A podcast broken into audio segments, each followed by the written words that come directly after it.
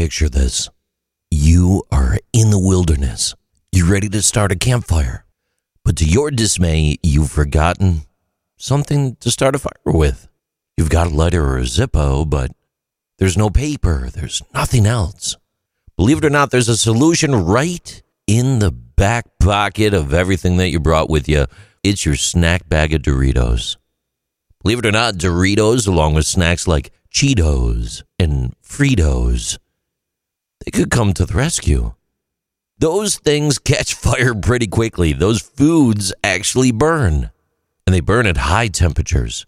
They're actually ideal for igniting or supporting a fire if you ever need. Doritos, they're a fascinating snack because they contain an array of components that are perfect for starting fires. The main ingredient in Doritos, corn, a carbohydrate. It serves as an excellent fuel source, burning hotter than wood. When ground into a fine powder resembling cornstarch, it becomes highly combustible. Interestingly, even a dry corn cob could be used to start a fire. Doritos incorporate three types of vegetable oils maize, canola, and sunflower. All of those burn effectively. When heated to approximately 700 degrees Fahrenheit, these oils ignite, similarly to other flammable oils, providing a steady and long lasting flame.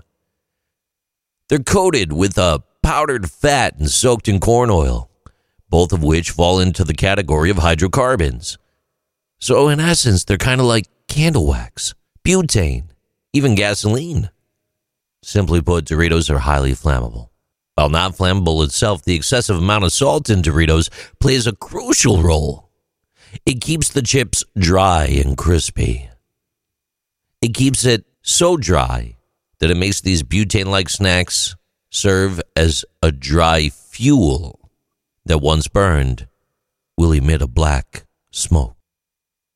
So the next time you're cold, stuck in a car during a blizzard, looking to cook a hot dog on the beach, or just randomly choosing to venture into the great outdoors, it might not hurt to take a bag of Doritos.